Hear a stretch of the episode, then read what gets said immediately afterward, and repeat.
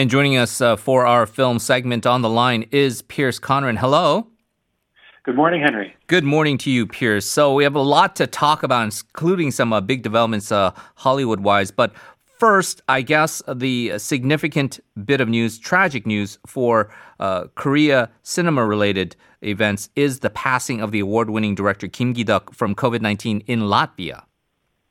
Uh, that's right. So the news broke here uh, on Friday evening. Uh, director Kim Ki-duk, a very famous director both uh, at home and abroad, uh, had been uh, in Latvia for three weeks, seeking out uh, a, a, new home there. He's looking to purchase a home and get residency. And mm. on that morning, he died in the Latvian hospital following complications from contracting COVID-19. Um, I believe he will be his remains will be cremated in Latvia, and then those ashes will be returned back to his family in Korea. This was confirmed by his production company. It's interesting um, in the sense that uh, news of his passing certainly um, broke here in Korea, but there were there wasn't that outpouring of commemorations and obituaries and, and whatnot. A polarizing figure, to say the least. Um, some mixed feelings about his legacy. What do you say? Uh, absolutely. He uh, he leaves uh, behind, shall we say, rather complicated legacy. Uh, first of all, just kind of just to kind of outline sort of who he is. He was a very important filmmaker who uh, had won major prizes at. Uh, um, he was the first Korean filmmaker to win prizes at the Cannes, Berlin, and Venice Film Festivals, like all three of them. And uh, to date, he's the only uh, Korean filmmaker to have won the top prize at Venice. That's called the Golden Lion. Mm. That was for Pieta in 2012.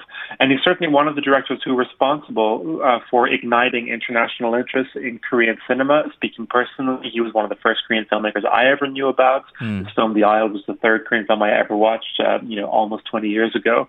Uh, however, rumors have circulated locally of his um, impropriety on sets for many years.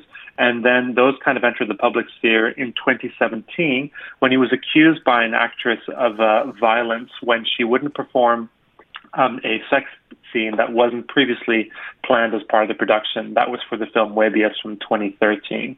Um, and then he sort of kind of um, managed to quash those uh, allegations a little bit, but then a few months later, at the start of 2018, three actresses, including that actress from Moebius, um, came forward in a rather shocking TV report from MBC's uh, PD Notebook, which detailed the rather extensive uh, nature of abuse, which uh, involved uh, habitual nightly rapes on his set. It's really quite horrific and graphic stuff.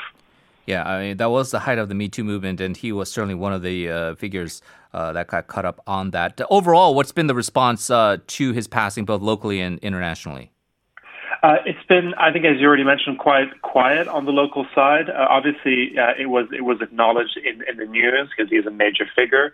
But voices uh, from the industry uh, have been fairly quiet. A few names have have said things, uh, largely, shall we say, older male names, and they've kind of lamented his loss without really referring to other things. A few younger um, women, including some young women directors, have been uh, aggressively vocal on the other end of the, of the spectrum. Um, but uh, I think if we look really at the international reaction, that's kind of been the, shall we say, the more interesting side because it's been it's been just very very celebratory, uh, and there have been very few mentions of his abuse even from the media. And I, I believe that a few major newspapers, including The Guardian, had originally run pieces that didn't refer to sex abuse. I think someone might have gotten in touch with them, and then those pieces were later edited to include that. Um, but the, the reaction internationally, of course, some people might not be aware of his abuse, but a lot of people from the industry, from like big film festivals, on the international festival scene clearly do know. And uh, frankly speaking, I find uh, their their uh, inability to to express you know what kind of person he really was pretty disappointing and of course this has sparked another uh, kind of tedious uh, art versus the artist yeah. about separating the art and the artist a bit counterintuitive you would have thought that the western media would uh, certainly have been hammering it much more even than uh, here in korea Okay. Absolutely. It has been a bit of a surprise. Yeah. Uh, let's turn away from that and let's talk about COVID 19. Unfortunately, the numbers are rising. Um, that uh, unfortunately also precludes you from coming into the studio for uh, for safety reasons, uh, surely. But it's also made it difficult for the theaters. But I, I, regardless of all of that, uh, we apparently have a new number one film. Uh, that's right. So the weekend admissions, as you say, have been down again. They've been on a downward trend for several weeks. They're down to about 150,000, which is a little bit higher than the lowest they were this year, but roughly speaking, about 90% lower than where you would expect them to be at this point of the year. Uh, but there was indeed a new film called Josie. Um, that is uh, the commercial debut of the well-respected indie filmmaker Kim Jong-kwan. It's a romantic drama starring major stars Nam Joo-hyuk and Han Ji-min, and it's a remake of the Japanese cult classic Josie, the Tiger and the Fish. It comes in with a lot of um, uh, anticipation. However, because of COVID, not a lot of people were able to go out to the cinema, and ultimately it's uh, so far attracted just 87,000 viewers. It was in a pretty awkward distribution situation because it was the last film to be released by Warner Brothers Korea, who have announced that they're leaving the market at the end of the year. So it was on, it was impossible to, to delay the film the way other projects have delayed when numbers have spiked. Uh, personally speaking, the film is, uh, comes highly recommended mm. for me. I really love it. So if and when you feel safe it is uh, safe to do so, please go and watch it. All right, very good. Now let's turn to speaking of distribution. A big announcement by Disney. They had a presentation to investors, a ton of new content, but also uh, some details about uh, Disney Plus perhaps finally coming to Korea. Uh, yes, so we've been kind of waiting for that for a long time. It was expected earlier this year.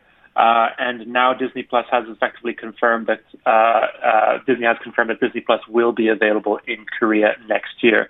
We don't know exactly when. There isn't a fixed date, and we also don't know if it'll be a standalone service or if it'll be provided through one of the local telecoms.